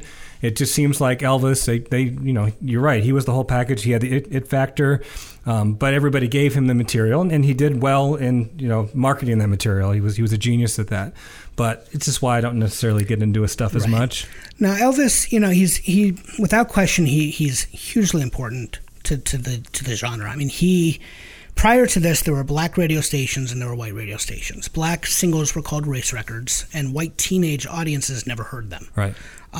You know, Alan Freed, and, you know, Cleveland got the Rock and Roll Hall of Fame because Freed in Cleveland, Ohio, played the race records on his radio station. But yeah, Elvis, you know, he by and, you know, you can say he appropriated the music, but by singing what was considered race records to a white audience, you know, it was one of the really first attempts to try and unify the races, and you know, it was an outlet because suddenly African American artists, you know, their records started selling higher and greater numbers. You know, Elvis, even he had a hard time because once he started really recording his singles, white radio stations wouldn't play him because they said he sounded too black. Right. And black radio stations wouldn't play him because they said that he sounded like a hillbilly. So, you know, he himself did, you know, have some difficulty. Well, it's funny. This week, actually, I had a discussion with my daughter. She's 21, and you know, we have a lot of political discussions, which is kind of cool. And we were watching something on YouTube, some early rock and roll, and I said, you know, I said, rock and roll is such a great symbol for racial harmony. I said, because you know, you have the rhythm and blues aspect, and you have and I was trying to. I probably sound a little bit pretentious trying to explain to her, you know, how rock and roll came about, but really it's rhythm and blues and country western combined together and worked together to make this whole new style of music. And then she came back with, or you mean the fact that white people stole all black people's music and made it into rock and roll. So I can see both sides as well. Like you say, Elvis, and I think I even said that. I said, yeah, but Elvis opened the door for black artists to get heard on mainstream radio. Yes. And so, yeah, in a way he did rip off a lot of that and maybe denied those people their moment in the sun. But it did also pave the way for... Oh, it did. I would argue if not for Elvis' success, Chuck Berry may not have become the landmark artist that he was. And Chuck Berry has even said so much, I'm reading his autobiography from a few years ago, Hail, Hail, Rock and Roll. You know, he does give Elvis a lot of credit for having, you know, provided, you know, the opportunity, opening doorways for black artists to finally have, you know, a fan base among white America. But no, Elvis was not the singer-songwriter. And, you know, if you really want to have a discussion about cultural appropriation, who does the song belong to? Does it belong to the songwriters? In which case it's two Jewish kids from L.A. Is it the original performer? I think it's the style of music. Fans, my daughter would say it's the style of music, so she would say just the Jewish writers that wrote in that style was appropriating. I don't want to speak for her, but she would probably say that. She would say, why wasn't it written by African Americans? That's their music. Why is the record company paying two Jewish guys to write a song when they have plenty of talent to choose from? Go to the source. Also a valid point. So. Yeah. I'm like you. I mean, you know, hands down, I'm a singer-songwriter fan. So yeah, I'm going to go with Chuck Berry or Buddy Holly any day over Elvis Presley. Yeah, one of the reasons I love Buddy Holly so much because he was one of the pioneers as far as writing. I mean, I understand, and even in country music today and a lot of other styles of music, it's not the norm that you necessarily write your own music. Correct. And that's fine. It just I'd rather listen to a Bob Dylan who has an uncharacteristic lead vocal than somebody that has. And Celine Dion that sings perfectly. Right. You know, that's just me. I have a familial connection who actually is a songwriter in Nashville. And, you know, so I certainly give credit to the songwriters. You know, you don't have to write your own music. I mean, there's a variety of, you know, talent, and some people just have, you know, the vocal prowess, and, you know, their songwriting is not their forte. That's why we need the good songwriters. Even Buffett's kind of an anomaly there because he came from Nashville and he's from that country tradition, but he writes his own stuff and doesn't have a classically good voice. Mostly. I mean, he has, in fact, my my cousin Buffett actually covered one of my cousin's songs. So. Yeah, I know. Obviously, he does. Yeah, he does. But it's he does largely write his own music. So he has songwriters, writing partners. Yes, he works with people. Exactly. Yeah. All right, my last choice. All right. Number one. This is my fish song. Okay. Do you know what song it is? I have a few guesses. I don't want to put myself out there. It's part of the canon of classic rock. Okay. The canon. If you're a Generation Xer, you'll know this from classic rock. If you're a millennial, you'll know this from Guitar Hero 3, Legends of Rock. Either way, you know it. I am drawing a blank. It's got a very, very similar guitar riff to a song by Queen. Are we talking Barracuda? That's correct. Heart? Okay. Yes. Okay. Oh, great song. I love the Wilson Sisters. Barracuda by Heart came out in 1977 from the album Little Queen, which was their second album. Yes. And again, a lot of people have tried to interpret this one, but really, and I don't want to get too specific about it, but the record company was trying to basically came up with a publicity stunt to try to sell records. And this was their old record company. This actually caused them to break from their old record company. And they created a rumor about the two sisters that I won't be too specific about, but you could probably guess. Yes. Yes. And after one of the concerts, one of the members in the crowd came up to Ann Wilson and made a flippant comment about that. And she was so enraged by it that she wrote Barracuda.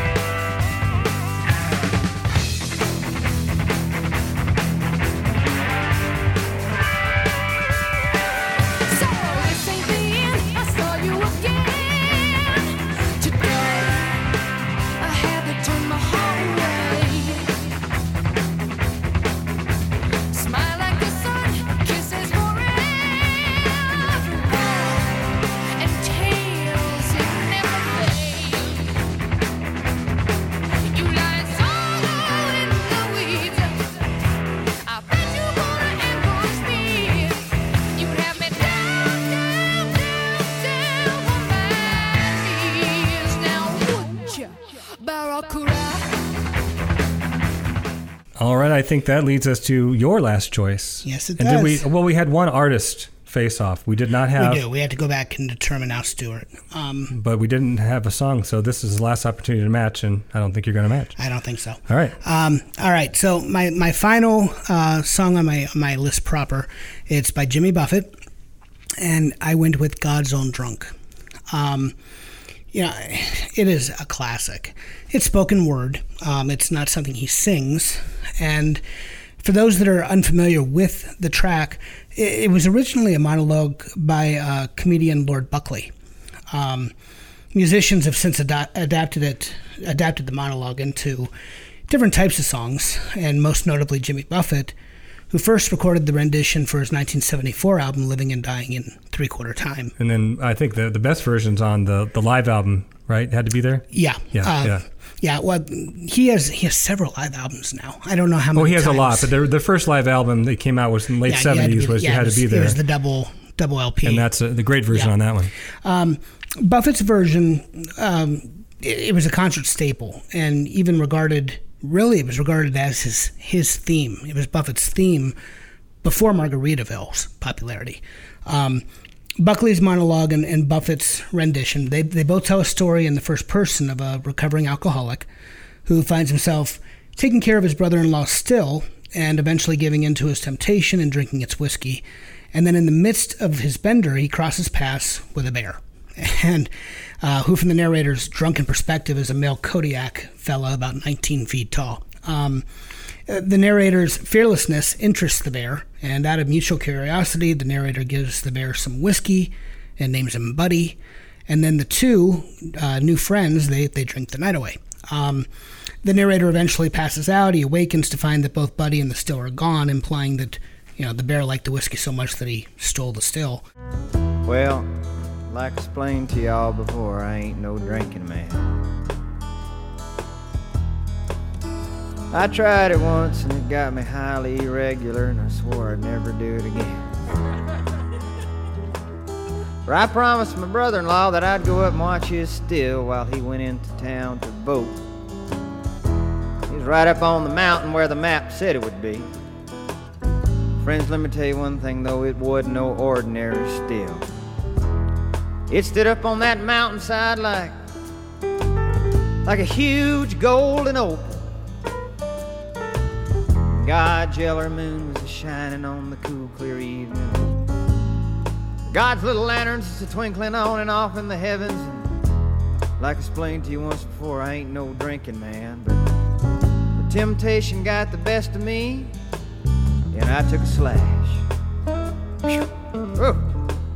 Although Buffett did not officially record his rendition until 1974, he had actually been performing it since 1966. When after two friends, they played in Buckley's 1959 Hollywood recording of Lord Buckley in concert, and Buffett and his friends, they were living in New Orleans at the time, and they were playing in a bar where the performers, all performers, I guess, were actually required to do a rendition of Buckley's God's Own Drunk. So yeah, Buffett's version is a classic, and it's immensely popular among his Parrot Head fan base. When performed live, and I've had the good fortune of seeing it performed live on three occasions. He doesn't play it live every time, but three times I've seen him play it live. He playfully improvises in any number of ways to keep his fans guessing. So it really is a wonder to behold. And he personalizes it too, does, to what city he's playing. So yeah, I hope the audience will enjoy this one if they're unfamiliar with the track. No, so. Great choice, yeah. All right, so are we going to do Year of the Cat or Hippo Song? Do you want to, when we deliberate, listen to both and make our decision? Because you haven't heard Hippo Song. So. I haven't, no. So, yeah, why don't we wait? We'll determine that. Well, let's go through our alternates so we have them here. The ones that the Fate did not choose from my little box here with numbers. Octopus's Garden. Okay. And that's, of course, by the Beatles, Ringo. That was his. I shouldn't say. The Yellow Submarine is probably his most recognizable, but probably, yeah. But he actually wrote this one. He did. A little help from his friend George Harrison. Harrison goes with an uncredited writing. He's not credited. He helped with the guitar chords, I believe. And "Hungry Like a Wolf" from Duran Duran, which is one of my favorites. Again, about the time I was becoming aware of music and going roller skating in late elementary school, I remember this was a staple. And then, we talk about MTV videos. It had one of those videos that it was kind of based loosely on Raiders of the Lost Ark, which had come out the year prior to that. It had constant rotation on MTV, and just classic. I know we still have a roller rink. One remains, but do kids still roller skate? I don't know any. I don't know that any of my students actually roller skate. I think it's like a niche now. Yeah. It's not a big. Maybe younger kids. It's probably a younger kids thing. Poor kids are missing out. Doing the locomotion under the disco ball. Yeah. So. Okay. I also had. Let's see here. White Rabbit from Jefferson Airplane. Yep. Again, I'll save that for our drug episode. Drug episode, yeah. Because, believe it or not, I can't believe people this naive. I mean, they're credited as having snuck it past the DJs because it got tremendous airplay because nobody, or at least not the man, the establishment, knew that it was about an acid trip, which I'm not sure how they didn't know. Yeah, it's beyond me. It's certainly based on the literary work, Alice's Adventures in Wonderland, but... which gets a bad rap. Alice is not about drugs, but White Rabbit by Jefferson Airplane most definitely is. So, and it's kind of based on that Ravel's Bolerio, and it just builds as a concert crescendo. So I love that song. Great song. Another band I want to get on, and it's not going to happen this episode, but Pixies. In fact, I'm going to do a huge Pixie thing this week for whatever reason. That's all I've been listening to. Okay. And if you're not familiar with Pixies, the late 80s basically paved the way for grunge. Yes. I mean, there'd be no Nirvana without Pixies. And if you go back and listen to this stuff, it does not sound late 80s by any stretch of the imagination. Characteristic, hard soft, or fast, fast slow type stuff. Just really kind of grinding guitars, and in this case, strings and grinding guitars. So the song I chose was Monkey Gone to Heaven. There's your second, which was off. What's that? Second Monkey Song, yeah. Oh, okay, yeah. Yep. That was off Doolittle, 1989. which is kind of an environmental song, which also invokes biblical numerology. It's just, you got to listen to it. Make sure you listen to it. And then the last one we already kind of mentioned, you guessed, The Lamb Lies Down on Broadway, which was the last album that Peter Gabriel was involved with in 1974 with Genesis. And he had this idea of doing this, huge rock opera. Yes. And, it's a double album. Unfortunately, this is where the band started to kind of split, or at least from Peter Gabriel, because he insisted on writing all of the lyrics, and they were used to taking turns, writing songs and so forth. And then he wanted to make it into a movie and spent all this time in New York and took away from the band. So this is kind of the swan song of Peter Gabriel with Genesis, but it's about a Puerto Rican boy who from the Bronx, who kind of goes on a quest through New York City. And the whole album is just, it's incredible if you listen to it. But. Oh, it is. Yeah. And, for all of the... the infighting between the group, it is definitely one of their greatest achievements. I think I much prefer, well, not much, I think I slightly prefer Selling England by the Pound. But Lamb Lies Down on Broadway, I mean, it's just and there's phenomenal. An homage to the Drifters classic, yes. Broadway. So yep. Yeah, so those are my alternates that did not get picked. All right, well, my alternates that were not named, at least not yet, because we don't know who gets to pick from their alternate list. I had Three Little Pigs by Green Jelly. I remember that. Yeah, oh, yeah. Another novelty tune. This and all the other songs on their album, which was titled Serial Killer, and Serial was spelled Cereal. Yeah, I think we played it at the radio station, didn't we? At WFAL in college. We did. Yeah, all the songs on their album were all first released on video. And They all had videos accompanying the songs, and you actually couldn't purchase any of their music in a music-only format. So because of that, the band billed itself as the world's first video-only band. And, of course, the video for this one was clay animation. The song tells a distorted version of the classic children's story, right, with the first two pigs living a slacker lifestyle and the third a very successful pig who summons Rambo to kill the wolf. I literally have not thought of that song since 1994. Huh? I probably would have gone to my grave not ever thinking of that song had not been for you picking that. Yeah, I had it there, but I didn't want to repeat Animals, and I already had the Big Bad Wolf with Little Red Riding Hood, so Three Little Pigs took a back seat to it. That was the one double.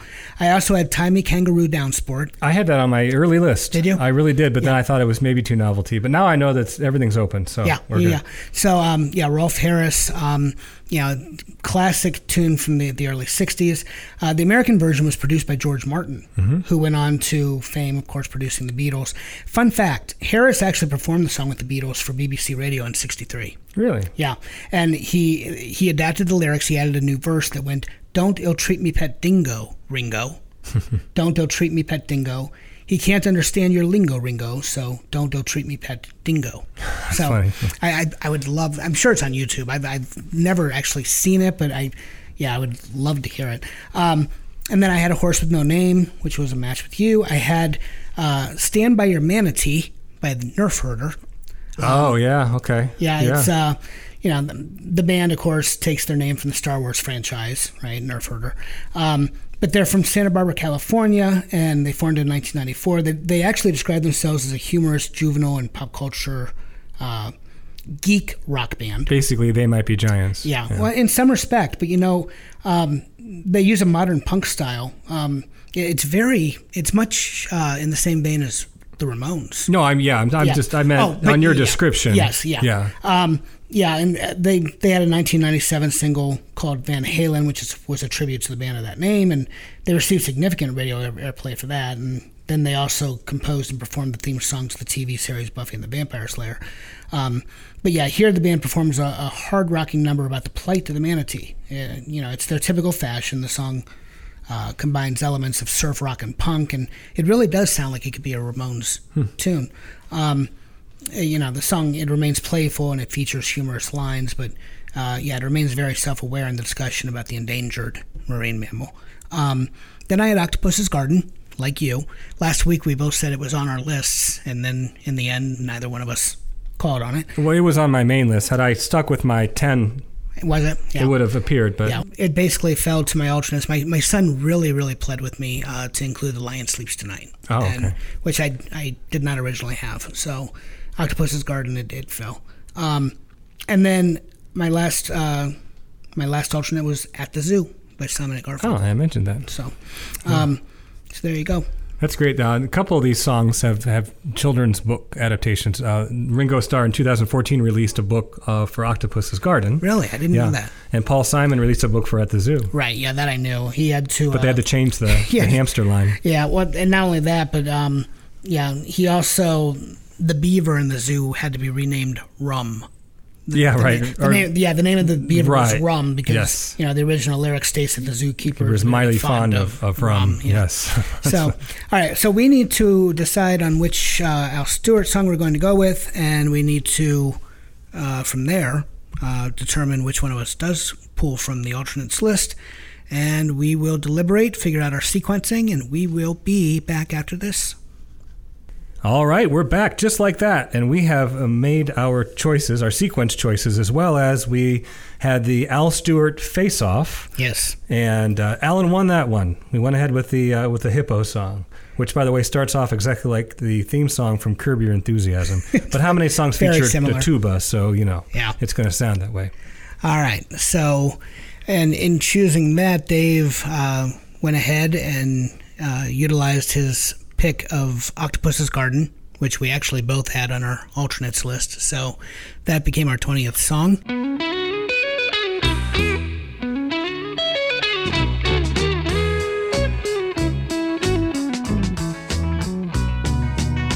I'd like to be under the sea in an octopus's garden in the shade.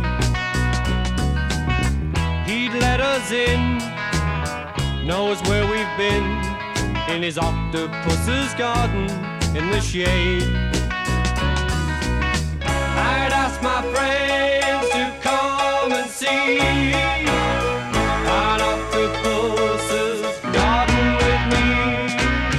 All right, so here is our sequence for our mixtape. Side one, we begin with the main title from John Williams' score from the motion picture Jaws. And from one fish to another, we move immediately into Barracuda by Heart. That then is followed by Boris the Spider by The Who, and then Mary Had a Little Lamb by Stevie Ray Vaughan, Hound Dog by Big Mama Thornton, Straighten Up and Fly Right by Nat King Cole, into The Lion Sleeps Tonight by The Tokens, and Crocodile Rock by Elton John, into Hippo Song by Al Stewart, and we end side A, side one, with Octopus's Garden by the Beatles. Side two, for side B, we go first track with Karma Chameleon by Culture Club, into The Caterpillar by The Cure, Shock the Monkey by Peter Gabriel, into Hyena by R.E.M., then into Stray Cat Strut by The Stray Cats, Black Cow by Steely Dan, A Horse with No Name by America, into The Unicorn by the Irish Rovers, then Little Red Riding Hood by Amanda Seyfried, and we end with God's Own Drunk by Jimmy Buffett. It's a good one, yeah. It is. Yeah. It's it's a very, we always say that we have an eclectic mix. This one is... It definitely is. Very, I don't know that we have any country represented, but I mean, I don't know that... Well, according to Culture Club, Karma Chameleon is country, but no, yeah, I mean... But maybe Jimmy Buffett, that early in his career. But yeah, I mean, everything else is... We have jazz, we have... rockabilly, we have blues, we have yeah, it's good. We have some jazz leanings in there. Black Cow. I think next week is Money, by the way, and I think that's going to be pretty. At least my list is really varied. Yeah, mine is as well. But I will say it's a very. For me, it was one of the easiest lists to compile. Right, we'll probably have a lot of matches. I would imagine, yeah. But I have five alternates, so we'll get through it. Yeah, I do too. So I'm looking forward to it. All right. So well, that's our list for. Animals, yes. We did not include Beast of Burden. When I was younger, this would be a fun show sometime too. Songs that that people misunderstand the lyrics. Like there's a book. Excuse me while I kiss this guy. Yeah, exactly. Right. When I was younger, Beast of Burden. I swear, probably for at least the first 10 years of my life, I always thought he was saying Easter Bunny. Oh, always it was Easter Bunny. So and there's What's the CCR one? That's, there's a bathroom on the right. Yeah. Madonna has one too. Yeah, I've heard of the book. I've never seen it, but there are so many songs that people misinterpret. Rocket Man. Well, Elton John, it's really difficult with his enunciations. Yes. Oh, yeah. And the Rocket Man one, that's always... Yeah. Of course, I always interpret it just being nonsense. I don't actually hear anything that I shouldn't hear. It just sounds like gobbledygook to me. Yeah. Elton can be very difficult to understand at times. All right, well, it is time for our soundtrack segment of the show, where each of us presents the other with a scenario, and we, on the spot, determine the song that is playing in the background. Yes, pressure. All right, my turn to go first. I think you went first last. Yes. My turn, okay. You are the seventh wheel at a dinner party full of couples that keep calling each other babe and baby and all that disgusting stuff. You look down at your text messages and you discover you've just been dumped for the fourth time this year, Alan. Fourth time. Okay. We're assuming that you're not happily married. This song plays in your head as you close your phone. Oh, that's easy. I Think I'm Going to Kill Myself by Elton John. Good song. Yeah. It's just definitely not a song that would be able to be played today. No, but it's what you're describing just sounds like a literal hell. So, yeah, I Think I'm Going to Kill Myself by Elton John. Okay, you ready for yours? Yep. All right. You are singing at the top of your lungs in an attempt to deliberately embarrass your children as you drop them off at junior high school. What song are you singing? Oh, man. There are a lot that I could choose from. Boy. I could go the route where it's a song that they would know, like one of their songs. That would really embarrass them because not only am I singing, but I'm singing to that song. I don't know. I'm going to go with the classic guilty pleasure of mine, Dancing Queen from ABBA. That would do it. Yeah. I would say that would do it. Yeah, absolutely. All right. Well, ladies and gentlemen, again, please like us on social media. Please leave us reviews, 5 stars on Apple Podcasts, and please tell your friends about our show. We are continuing. We hope to continue to grow our audience, and we're hoping that you do enjoy the episodes that we've delivered to this point. Again, our show is sponsored by J. Callahan Painting, serving the greater Cleveland area, and you can find J. Callahan Painting on Facebook. Please do consider them for all your painting needs. Next week, we are going to, again, focus Cha-ching. On money. Money is the theme next week, the root of all evil. So it'll be really interesting what we come up with on that. That one, I think we're going to have a lot of matches. It's one of those playlists that I got to look through. I'm like, oh, this is going to be fun to listen to. Yeah. No, I agree. And the songs came so easy. Yeah, I mean, it was not like this week. Money, I listed 10, and I was immediately sure that I had it ready to go. So that will be next week's theme. Anything to add? I think that's it. All right. Well, we thank you for joining us again, and we look forward to next week.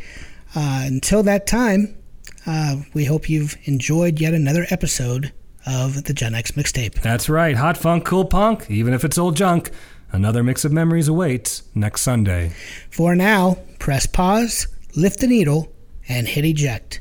But we will see you on the flip side.